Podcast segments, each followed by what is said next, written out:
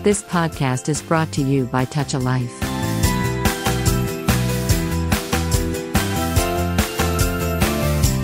నమస్కారం. Touch a life వారి టాల్ రేడియోకి స్వాగతం. మన రచయితలు శీర్షికకు సుస్వాగతం. నేను మీ రేడియో హోస్ట్ సూర్యాని. ఇవాల్టి మన రచయితల కార్యక్రమంలో మనం ఓ విశిష్టమైనటువంటి కవిని కలవబోతున్నాం. ఆయన పేరు పెరుగు రామకృష్ణ. ప్రముఖ కవిగా ఆయన అందరికీ పరిచయమే. రచయితగా ఆయన ప్రయాణం మాత్రం చాలా ఆసక్తికరంగా ఉంటుంది. ప్రభుత్వ సంస్థలో చాలా బాధ్యత ఒత్తిడితో కూడుకున్న ఉద్యోగం చేస్తున్నప్పటికీ సాహిత్యం పట్ల తనకున్న అభిరుచితో అద్భుతమైనటువంటి కవిత్వాన్ని సృజించారు రామకృష్ణ గారు. తన కవితలు అంతర్జాతీయ వేదికల మీద వినిపించాయి. ఎన్నో భాషల్లోకి అనువాదమయ్యాయి. ఈ వారం మన రచయితల కార్యక్రమంలో భాగంగా ఆయన్ను కలిసే ప్రయత్నం చేసింది టాల్. వెల్కమ్ టు మన రచయితల కార్యక్రమం. రామకృష్ణ గారు మీలాంటి ఒక సీనియర్ రచయిత ఇవాళ మా షోలోకి రావడం మా శ్రోతల్ని పలకరించే ప్రయత్నం చేయడం నిజంగా చాలా ఆశ్చర్యకరంగా ఉంది. ఎందుకంటే మీరు మీలాంటి స్టేచర్ ఉన్నటువంటి వ్యక్తి మా దగ్గరికి వచ్చి మాతో మీ అనుభవాలన్నీ పంచుకోవడానికి సిద్ధంగా ఉండటం నిజంగా మీకు ధన్యవాదాలు తెలియజేసుకుంటున్నామండి. నమస్కారం అండి ఈ టాల్ రేడియోలో ఇలాగా భాగస్వామ్యం కావడం ఈరోజు కార్యక్రమంలో పాల్పంచుకోవడం నాకు కూడా చాలా సంతోషంగా ఉంది. అనేక మంది మిత్రులు ఇదివరకే పాల్గొనడం ఇందులో వాళ్ళ విని ఉండడం ఇదంతా గమ్మత్తైన అనుభవం. మీరు చేస్తున్న ఈ మాధ్యమం ద్వారా ముఖ్యంగా మన రచయితల పేరుతో సమకాలీన రచయితల్ని వాళ్ళ అనుభవాల్ని వాళ్ళ రచనల్ని వాళ్ళ సృజనాత్మక సామర్థ్యాల్ని కూడా ఇలాగ మాధ్యమంలో నమోదు చేయడం చాలా మంచి కార్యక్రమం. ముందుగా టాల్ టీం అందరికీ కూడా వినమ్రపూర్వక ధన్యవాదాలు తెలియజేస్తున్నాను థ్యాంక్ యూ సార్ సార్ మీరు ఇంత మంచి రచయిత ఇంత సీనియర్ రచయిత విదేశీ స్వదేశీ భాషలన్నిటి మీద కూడా అందులోని సాహిత్యం మీద ఎంతో కొంత అవగాహన ఉన్నటువంటి వ్యక్తిగా ఒక మంచి కవితతో మీ ఇంటర్వ్యూని మొదలు పెట్టాలని ఉంది సార్ మీకు నచ్చిన ఒక మంచి కవితని మీదైనా సరే ఎవరిదైనా సరే షేర్ చేసుకోండి సార్ నా కవితతోనే మొదలు పెడతాను. ఈ కవిత దాదాపు రెండు వేల ఎనిమిదిలో రాయడం జరిగింది. అయితే ఇది అనేక భారతీయ భాషల్లోకి అలాగే ప్రపంచ భాషల్లోకి అనువాదమైన కవిత.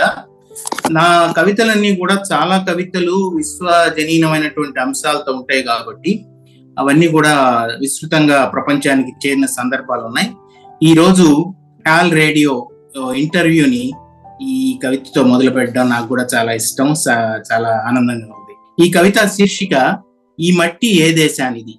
పిడికెడు మట్టి ఇస్తాను. ఏ దేశానిదో చెప్పగలవా?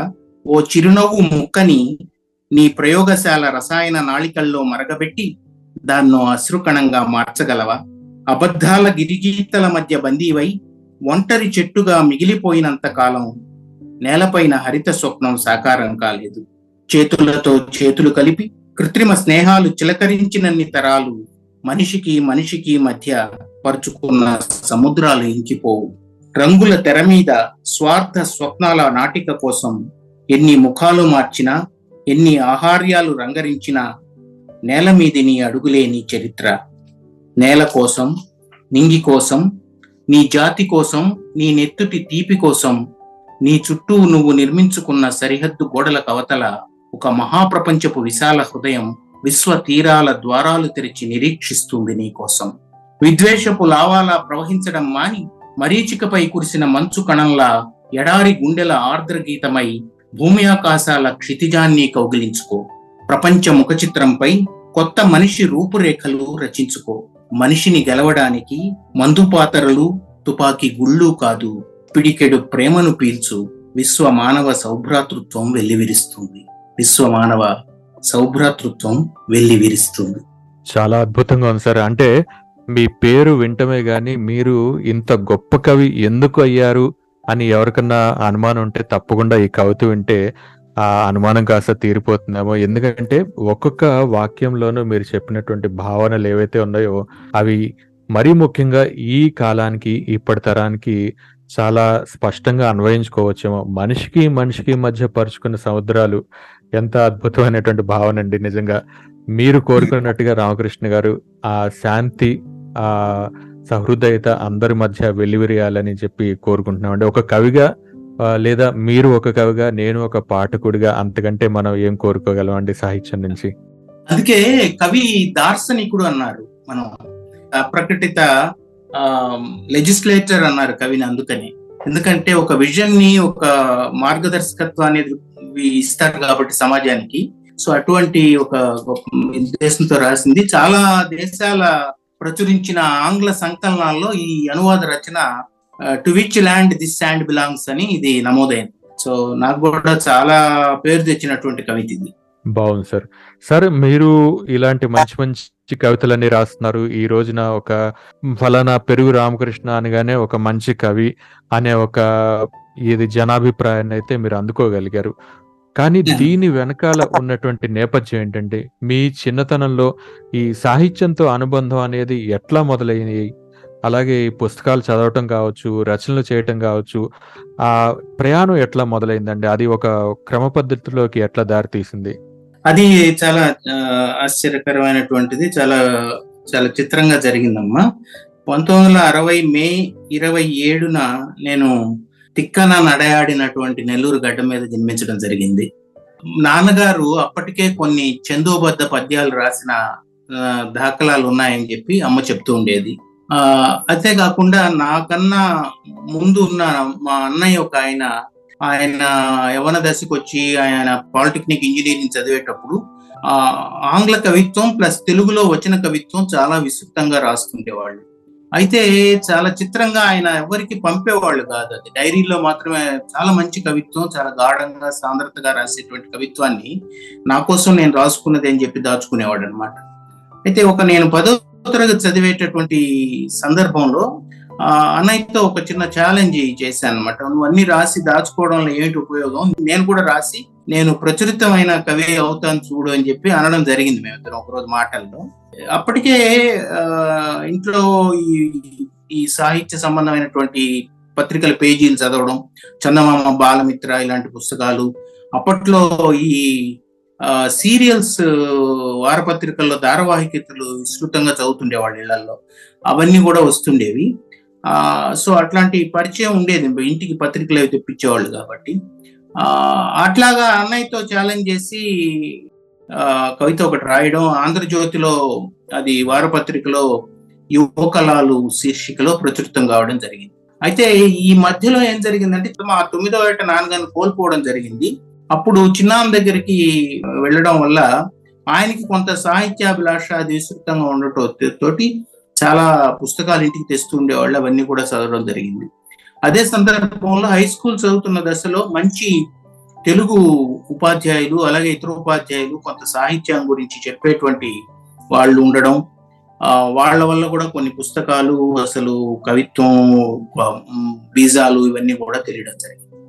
అలాగే మొదలైన ప్రయాణం ఆ పదో తరగతిలోనే ఎప్పుడైతే నా మొదటి కవిత ఆంధ్రజ్యోతి వారపత్రికలో ప్రచురితమైందో ఎందుకో తెలియదు అప్పుడే నాకు ఒక తీవ్ర స్థాయి సంకల్పం ఏర్పరచుకోవడం జరిగింది. ఎప్పటికైనా ఒక మంచి కవిగా స్థిరపడాలి. నా కవిత్వాన్ని ప్రపంచ వేదికలకి ఆ విశ్వస్థాయి పత్రికల్లో ప్రచురణకి పంపాలి అనేటువంటి ఒక ఒక తెలియని సంకల్పం ఏదో బలంగా మనసులో నాటుకోవడం కూడా ఆ, దశలోనే జరిగింది.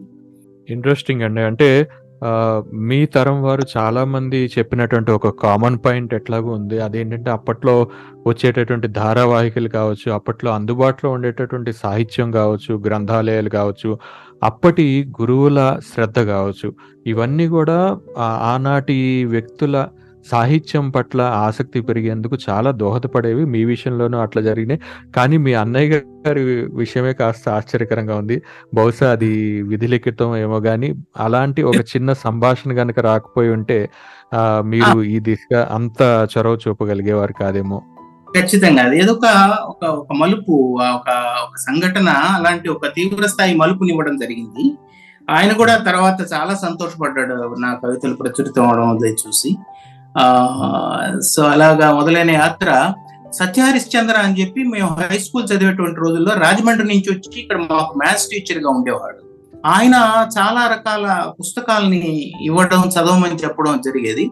అప్పటికే మా సీనియర్స్గా ఉన్న కొంతమంది ఆ, అక్క అక్క అని పిలిచేవాళ్ళం. వాళ్ళు కొంతమంది కొన్ని బయోగ్రఫీలు ఆ, ఆసక్తికరమైనటువంటి నవలలు చలంగారి నవలలు ఇవన్నీ కూడా పరిచయం చేసిన సోదరిమణులు ఉన్నారు.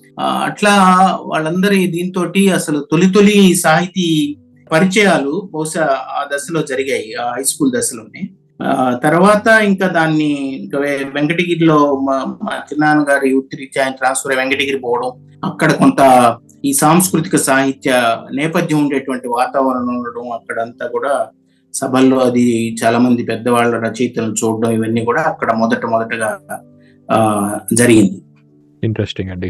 సార్ అయితే ఇప్పుడు మీరు సాహిత్యం పట్ల కాస్త మక్కువ పెంచుకున్నారు క్రమంగా రచనలు చేయటం మొదలుపెట్టారు అన్నది మీ మాటల్లో అర్థమైంది. మరి ఈ బిఏ ఆంగ్ల సాహిత్యం వైపుకి వెళ్ళటానికి కారణం ఏంటండి? అంటే ఈ సాహిత్యం పట్ల అభిలాషేనా? ఎందుకంటే ఒక నలభై ఏళ్ళ క్రితం బిఏ ఇంగ్లీష్ లేదా బిఏ లిటరేచర్ వైపు ఎవరు పెద్దగా వెళ్ళేవాళ్ళు కాదు. చాలా కఠినమైనటువంటి సబ్జెక్టు కొరుకు పడద్దు. ఆ, ఒకవేళ ఎట్లా కొట్లా దాన్ని గట్టెక్కినా సరే పెద్దగా దాన్ని బేస్ చేసుకుని ఉద్యోగాలు ఏమి రావు అని చెప్పి అభిప్రాయం ఉండేది. ఇలాంటి నేపథ్యంలో మీరు అటువైపు వెళ్ళటానికి వెనక కారణం ఏంటండి? చాలా సరైనటువంటి ఆలోచన మీరు చేసిందే చాలా కరెక్ట్ అమ్మా దీంట్లో. ఎందుకంటే ఆ కాలంలో అసలు సాహిత్యం పట్ల ఈవెన్ తెలుగు సాహిత్యం అయినా కానీ చాలా కొద్ది మంది మాత్రమే వాటి దాని జోలికి వెళ్ళేవాళ్ళు. ముఖ్యంగా ఆంగ్ల సాహిత్యం లాంటి దానికి చాలా కుటుంబ నేపథ్యం ఇవన్నీ గన కొంచెం బాగా ఉంటే తప్ప అంటే వాళ్ళకి ఒక వాటి పట్ల అవగాహన ఉంటే తప్ప వెళ్ళేవాళ్ళు కాదు. అయితే అప్పటికే కొంత నా రచనలు అనేక పత్రికల్లో ప్రచురణం అవుతుండడం తెలుగు సాహిత్యం గురించి తెలుసుకునే దానికి మనకి వివిధ దినపత్రికల్లో ఉండేటువంటి సాహిత్య పేజీలు అయితేనేమి అప్పట్లో వచ్చేటువంటి సాహిత్య పత్రికలు అయితేనేమి ఉండేవి. సో అవి ఎవలాగూ తెలుస్తుంటాయి కాబట్టి ఆంగ్ల సాహిత్యంలో పాఠ్యాంశంగా చదివితే కొంత ప్రాచీన ఆంగ్ల కవుల్ని పాశ్చాత్య కవుల్ని చదివి అర్థం చేసుకుంటే ఒక తెలుగు కవిగా నాకు నా నా రచనా వ్యాసంగా కానీ నా సృజనా శక్తికి కానీ కొంత మరింత దోహదపడే అవకాశం ఉంటుందనే ఉద్దేశంతో నేను అప్పుడు ఆ వెంకటగిరిలో అది లేకపోతే మా పెద్దక్క వాళ్ళు రాజమండ్రిలో ఉంటే అక్కడికి వెళ్ళి ఆర్ట్స్ కాలేజీలో ఈ ఆంగ్ల సాహిత్యం చదవడం జరిగింది.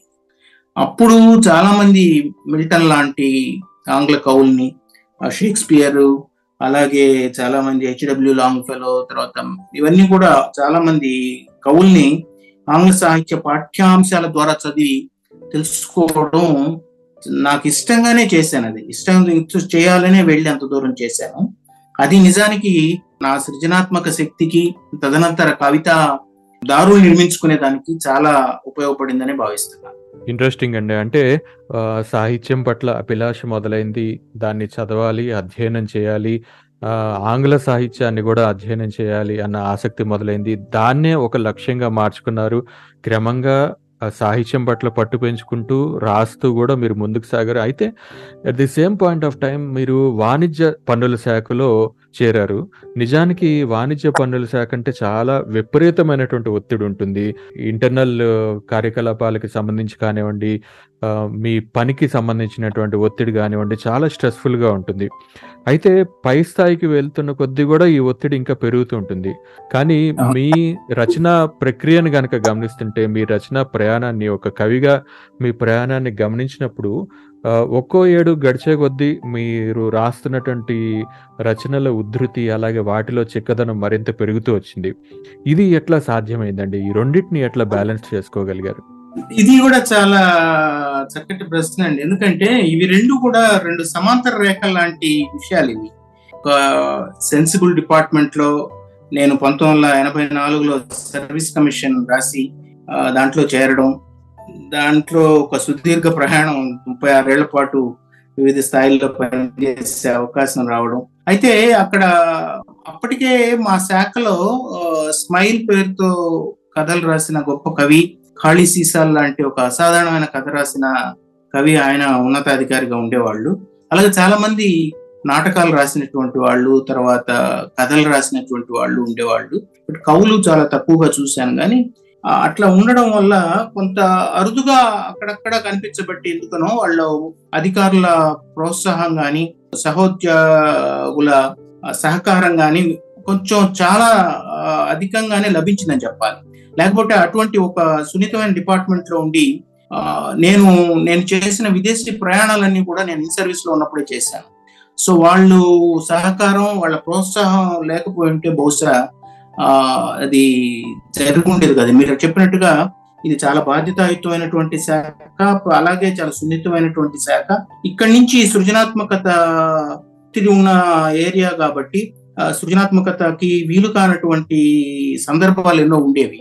అయితే ఒక విధంగా వీటన్నిటిని వెంటిలేట్ చేసుకోవడానికి నాకు ఇలాంటి ఒక వ్యాపకం ఉండబట్టి కొంత ఒత్తిడిని అధిగమించేదానికి నాకు సులభంగా వీలైందేమో అనిపిస్తుంది. అందుకనే చాలా రోజుల్లో నేను సర్వీస్లో ఉన్నప్పుడు ఒకసారి ఒక సీనియర్ పెద్ద కవి మన తెలుగు కవి ఏమన్నారంటే ఈయన వాణిజ్య పనుల శాఖలో ఉన్నా కానీ మిగతా విషయాలను వదిలేసి వాణిని మాత్రం గట్టిగా పట్టుకున్నారని అభినందించిన సందర్భం కూడా ఉంది.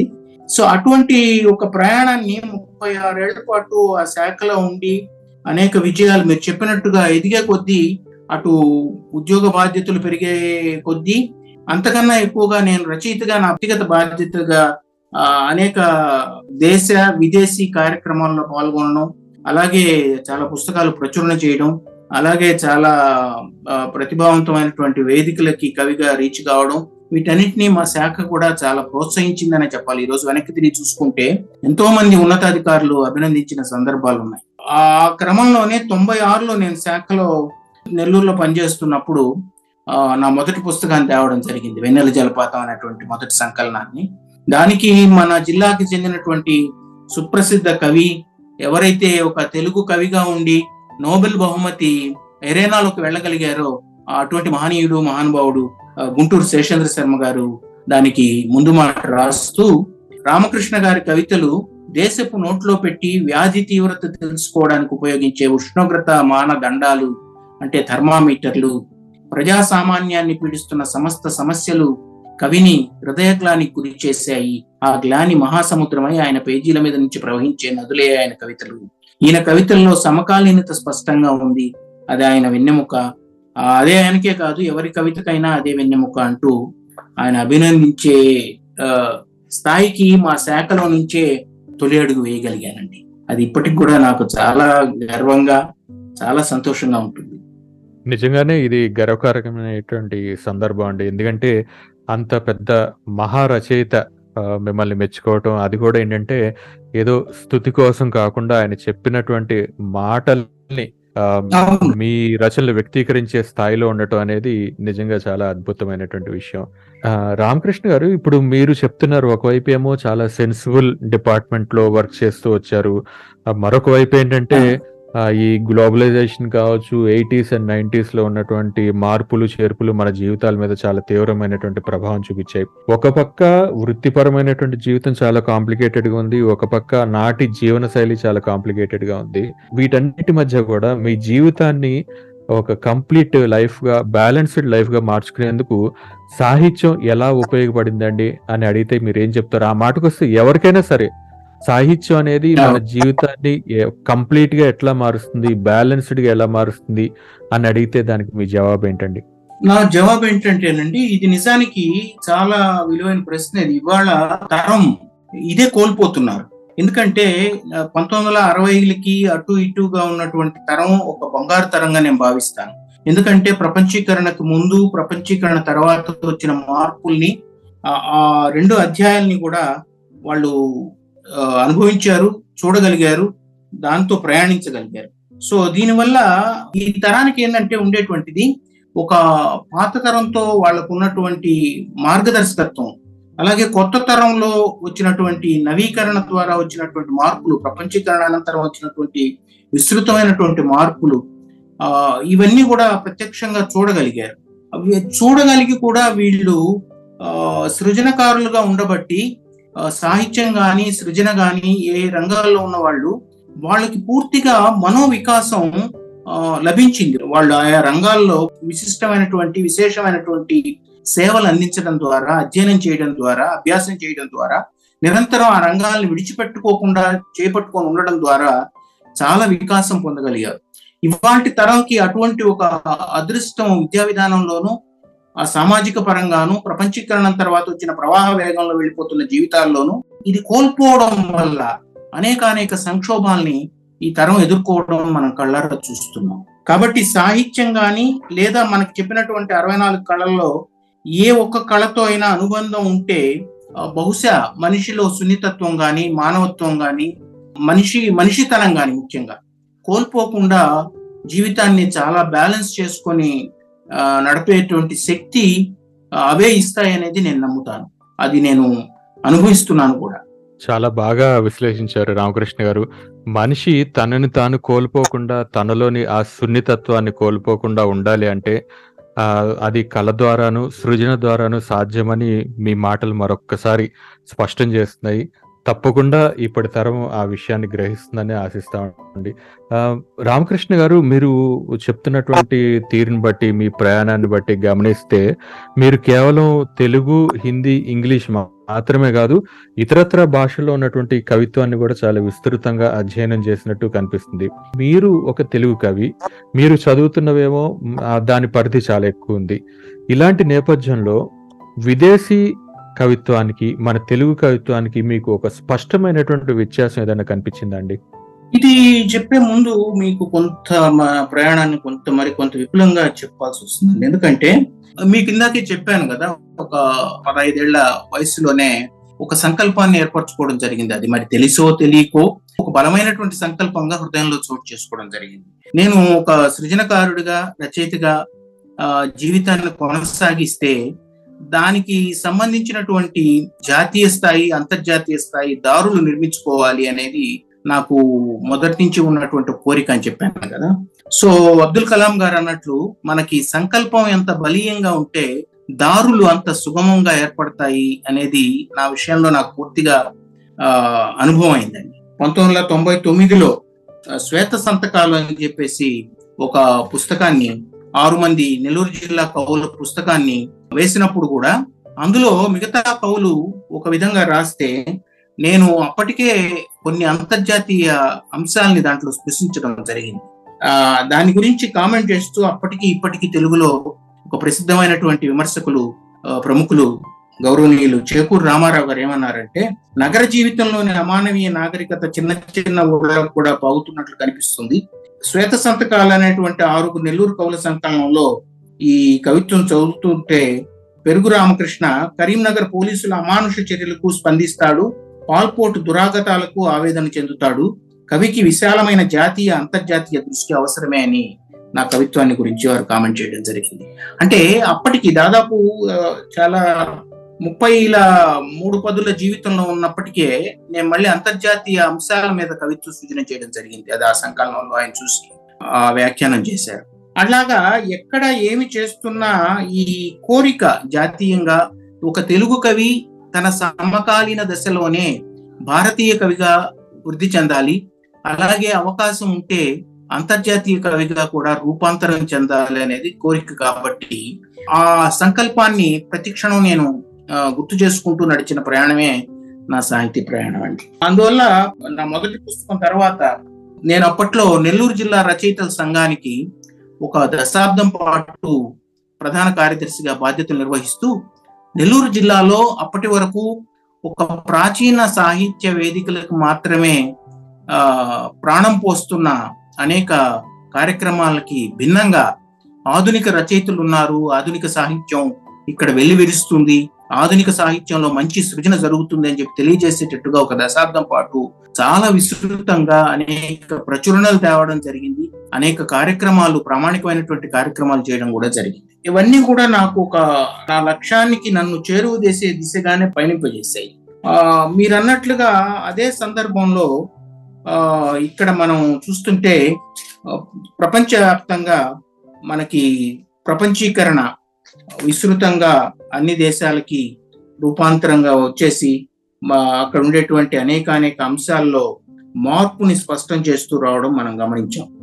సో అప్పుడు నేను ఒక దీర్ఘ కవిత రెండు వేల మూడులో రాశాను. దాని తర్వాత రెండు వేల ఆరులో ఫ్లమింగో అనేటువంటి మరొక దీర్ఘ కవిత రాశాను. ఈ ఫ్లమింగో అనేటువంటి కవిత రాయడం నా సాహిత్య జీవితంలో ఒక పెద్ద మలుపు అని చెప్పి నేను భావిస్తాను. ఎందుకంటే ఆ కవితని మన జిల్లాలో ఉండేటువంటి నేలపట్టు పులికాటుకి విడిది పక్షులుగా వచ్చి దాదాపు ఆరు నెలల పాటు ఇక్కడ నివాసం చేసి ఆ పక్షుల సంతానోత్పత్తి చేసుకొని తిరిగి వెళ్ళేటువంటి ఒక అద్భుతమైన ప్రక్రియ మన జిల్లాలో జరుగుతుంది. ఇది ఒక అంతర్జాతీయ పక్షి ప్రేమికుల కేంద్రంగా కూడా మనకందరికీ ఉండడం తెలుసు. సో ఈ కేంద్రంలో దాదాపు ఏడు సీజన్లలో ఆ పక్షులు వచ్చేటువంటి ఏడు సీజన్లలో నేను అక్కడికి వచ్చేటువంటి పక్షి శాస్త్రవేత్తలతో నివసించి వాళ్ళతో ఉండి ఆ పక్షి పెలికాను ఫ్లెమింగోల జీవన విధానాన్నంతా వాళ్ళని అడిగి తెలుసుకొని అధ్యయనం చేయడం పరిశోధన చేయడం జరిగింది. అది నాకు రెండు వేల ఆరులో దాన్నంతా కూడా కలిపి ఫ్లెమింగో అనేటువంటి ఒక దీర్ఘకావ్యం రాయడం జరిగింది. సాధారణంగా ఏదైనా ఒక పర్యాటక ప్రదేశాల గురించి ఎవరైనా వ్యాసాలు రాయడానికి ఎంచుకుంటారు. తమ అనుభూతుల్ని అనుభవాల్ని వ్యాస పరంపరగా రాయడానికి ఎంచుకుంటారు. అయితే ఈ ఈ పక్షుల మీద నేను నేను తెలుసుకున్నటువంటి విషయాలన్నింటినీ నేను ఒక దీర్ఘకావ్యం కావ్యం చేయాలనేటువంటి ఆ, నిర్ణయం చేసుకున్న తర్వాత అప్పుడు దాన్ని ఫ్లెమింగో అనేటువంటి పేరుతో దీర్ఘ కావ్యంగా వెలువరించడం జరిగింది. ఈ పుస్తకానికి అప్పట్లో రాజమండ్రిలో తెలుగు విశ్వవిద్యాలయంకి డీన్గా ఉన్న ఆచార్య ఎండ్లూరి సుధాకర్ ఏమన్నాడంటే ఈ కవి అక్షరాల నిండా వలస పక్షుల గానం బతుకు కొమ్మల మీద పులుగుల జీవనయానం. ఫ్లెమింగో దీర్ఘకావ్యం తెలుగు ప్రాంతానికే పరిమితం కాదు. ఇది విశ్వజనీన వస్తువు. పక్షి భారతీయ కావ్య పరంపరలో ఒక బలమైన సామాజిక ప్రాకృతిక ఆధ్యాత్మిక ప్రతీక. రామకృష్ణ ఫ్లెమింగో కావ్యంలో ఈ అంశాన్ని అద్భుతంగా గుర్తించాడని చెప్పి కితాబిడవడం ఇవ్వడం జరిగింది. నిజానికి ఆయన చెప్పినట్టుగా అది ఒక విశ్వజనీయమైనటువంటి అంశం కాబట్టి ఇప్పటి వరకు ఏడెనిమిది భారతీయ భాషల్లోకి అలాగే రొమేనియా జపాన్ లాంటి ప్రపంచ భాషల్లోకి అనువాదం చేయడం జరిగింది. మీరు ఇందాక అన్నారు ఒక శాఖలో ఉండి ఇంత విస్తృత ప్రయాణాలు చేస్తూ ఈ అనేక భాషల్లోకి కవిత్వాన్ని తీసుకెళ్ళే ప్రయత్నం మొట్టమొదటిగా ఈ ఫ్లమింగో కావ్యం ద్వారా నాకు లభించిందండి. అది జగద్దాత్రి అనేటువంటి ఒక అధ్యాపకురాలు ఆ కావ్యాన్ని కావ్యం తెలుగులో చదివి వెంటనే ఆమె ఆంగ్లంలోకి అనువాదం చేస్తానని నన్ను కోరి ఆ, ఇష్టంగా ఆమె అనువాదం చేయడం ఆ అనువాదం చేసిన వెంటనే నాకు ఇతర భాషల్లోకి అది వెళ్ళేదానికి మార్గం సుగమం కావడం జరిగింది. ఆ విధంగా అది ఇప్పటి వరకు మలయాళంలోకి ఎల్ఆర్ స్వామి అని కానీ కన్నడలో జొన్నవిత్తుల శ్రీరామచంద్రమూర్తి గారు తమిళంలో మధుమిత అనే ఆమె అలాగే హిందీలోకి చిరంజీవి అనే మిత్రుడు. ఇలాగ చాలా మంది ఇప్పుడు పంజాబు బెంగాల్ భాషల్లో కూడా అనువాదం జరుగుతుంది. ఒక ఓ నికులినా ఓప్రియా అని నేను ఒక ప్రపంచ కవి సమ్మేళనంలో కలిసిన ఒక రొమేనియా రచయిత్రి ఆ ఇంగ్లీష్ రచనను చూసి ప్రభావితమై ఒకేసారి ఆమె ఆ మొత్తం పుస్తకాన్ని అంతా రొమేనియాలోకి అనువదించి వాళ్ళ దేశంలోంచి వచ్చేటువంటి ఒక ప్రతిష్టాత్మకమైనటువంటి పత్రికలో ప్రచురణ చేయడం జరిగింది. సో ఈ రకంగా నేను నా జీవిత సంకల్పానికి లక్ష్యానికి నేను వెళ్ళేదానికి అనేక రకాలుగా అనేక మంది దారులు నిర్మించారు. నా సంకల్పం బలం కొద్దీ నేను వాటిని ఆ దారుల్లో నడవడం అక్కడ ఉన్నటువంటి ముళ్ళు ఏరుకొనేసి పూలను చల్లుకున్న సందర్భాలు కూడా ఎన్నో చూడడం జరిగింది. చాలా బాగుందండి. అంటే ఆ, మీరు ఫ్లెమింగో దీర్ఘ కవిత వెనకాల జరిగినటువంటి కృషిని చెప్తున్నప్పుడు అట్లాగే దాన్ని రాయటం వెనకాల ఉన్నటువంటి మీ ఉద్దేశం గురించి చెప్తున్నప్పుడే అర్థమైపోయింది. అది తప్పకుండా విశ్వజనీయంగా అందరి మనసుల్ని గెలుచుకుంటుందని చెప్పి దా- అనుకున్నట్టుగానే అది అన్ని భాషల్లోకి వెళ్ళింది. అంటే ఈ నేపథ్యంలో మీ రచన ఇతర భాషల్లోకి వెళ్ళడమే కాకుండా ఇతర భాషల్లో ఉన్నటువంటి కవిత్వం పట్ల కూడా మీకు ఎంతో కొంత అవగాహన ఉంది కాబట్టి ఇతర భాషల్లో ఉన్నటువంటి కవిత్వం తెలుగు కవిత్వం రెండు ఒకేలాగా మీకు అనిపిస్తాయండి? లేకపోతే ఏదన్నా స్పష్టమైనటువంటి మనకి ప్రత్యేకత కావచ్చు? లేకపోతే ఒక అడుగు వెనక్కి వేయటమో ముందుకు వేయటమో ఇట్లా ఏమైనా ఒక తేడా అంటూ ఏమైనా స్పష్టమైన తేడా కనిపిస్తుందా మీకు? ఇది చాలా ఆసక్తికరమైనటువంటి అంశం అండి ఇది. మీరు చెప్పినట్టుగా ఈ ప్రయాణంలో నేను ఆ దాదాపు రెండు వేల తొమ్మిదిలో అనుకుంటాను. రెండు వేల తొమ్మిది రెండు వేల ఎనిమిదిలో ఈ అప్పుడప్పుడే భారతదేశానికి ఈ అంతర్జాలం రావడం కాకపోతే అప్పుడు ఇళ్ళలో ఉండేది కాదు. అక్కడక్కడ రిలయన్స్ వెబ్స్ అని తర్వాత ఈ బిఎస్ఎన్ఎల్ వాళ్ళవేవో ఒకటి రెండు అట్లా ఉండేటువంటి రోజుల్లో నుంచే నేను ఏదైతే విదేశీ పత్రికలకి నా కవిత్వాన్ని చేరవేయాలని అలాగే విదేశీ వేదికలకి నేను చేరుకోవాలనేటువంటి ఆ కృషి చేయడం రెండు వేల ఎనిమిది ఆ ప్రాంతాల్లో మొదలు పెట్టానండి ఆ రిలయన్స్ వెబ్స్ వాటిలోకి వెళ్ళి కొన్ని గంటల తరబడి అక్కడ ఉండేటువంటి అంతర్జాతీయ పత్రికలు అలాగే అంతర్జాతీయ వేదికల్ని వెతుక్కునే దశలో దాదాపు ఒక రెండు మూడేళ్ళు నేను నా కుటుంబానికి వెచ్చించాల్సిన అనేక గంటల్ని నేను దీనికోసం వెచ్చిస్తూ అటు ఉద్యోగం చేసుకుంటూ ఇటు సాహిత్య సృజన చేసుకుంటూ ఈ క్రమంలో విదేశీ పత్రికలు చేరేది కృషి చేసినప్పుడు మొట్టమొదటిసారిగా రెండు వేల పదకొండులో నన్ను కవిగా వరల్డ్ కాంగ్రెస్ ఆఫ్ పోయిట్స్కి గ్రీస్ దేశానికి ఆహ్వానించడం జరిగింది. అప్పుడు అరవై ఐదు భాషల నుంచి దాదాపు రెండు వందల మంది కవులు గ్రీస్ దేశంలో లారిసా అనేటువంటి ఒక వారసత్వ సంపద కలిగినటువంటి నగరంలో ఆ కార్యక్రమం జరిగింది. మొట్టమొదటిసారి ఒక తెలుగు కవి ఒక భారతీయ కవిగా రూపాంతరం చెంది అంతర్జాతీయ వేదిక మీదకి ఒక విశ్వవేదిక మీదకి వెళ్ళిన సందర్భం అది. అప్పుడు నాకు కలిగినటువంటి పరిచయాలు అప్పుడు ఆ విదేశీ భాషల్లో ఎలాంటి సృజన జరుగుతుంది ఆ ప్రపంచ సాహిత్యంలో ఎలాంటి కవిత్వం వస్తుంది ప్రపంచ కవులు ఎలా ఉన్నారు ఎలాంటి అంశాల మీద వాళ్ళు ప్రాధాన్యత ఇస్తున్నారు వాళ్ళ భాష ఎలా ఉంది వాళ్ళ అభివ్యక్తి ఎలా ఉంది ఇవన్నీ కూడా మొట్టమొదటిసారిగా అప్పుడు భారతదేశం నుంచి వెళ్ళిన ఒక పది మంది కవుల్లో తెలుగు కవిగా అధ్యయనం చేసే అవకాశం నాకు దొరికింది. గ్రీస్ దేశాన్ని పర్యటించడమే ఒక అద్భుతమైనటువంటి అవకాశం అనుకుంటే ఏకంగా మొట్టమొదటిసారి ప్రపంచ కవులతో దాదాపు అరవై ఐదు భాషల నుంచి వచ్చిన రెండు వందల మంది కవులతో ఒక ఇంటరాక్షన్ వాళ్ళని చూడడం వాళ్ళ కవిత్వం వినడం వాళ్ళ వాళ్ళ మాతృభాషలు వాళ్ళ లిపి ఎలా ఉంటుంది వాళ్ళ ప్రొనౌన్సియేషన్ ఎలా ఉంటుంది వాళ్ళ వాళ్ళ కవిత్వ ఉచ్చారణ ఎలా ఉంటుంది? ఇవన్నీ వినడం చాలా ఉత్సాహంగా ఉల్లాసంగా చాలా ఎక్సైట్మెంట్తో ఆ, దాదాపు ఐదారు రోజులు జరిగిన ఆ సమావేశంలో పాల్గొనడం గొప్ప అనుభవం అనుభూతి. ఆ సందర్భంలోనే మీరు చెప్పిన ఈ అంశాన్ని భారతీయ సాహిత్యం ఎలా ఉంది? తెలుగు సాహిత్యం ఎలా ఉంది? ప్రపంచ సాహిత్యంలో మనం ఎక్కడున్నాము మన స్థితి ఎలా ఉంది ప్రపంచ సాహిత్యం ఎలా ఉంది అనేటువంటి తులనాత్మకమైనటువంటి అధ్యయనం చేసేటువంటి అవకాశం మొట్టమొదటిసారిగా ఆ వేదిక మీద నాకు లభించడం జరిగింది.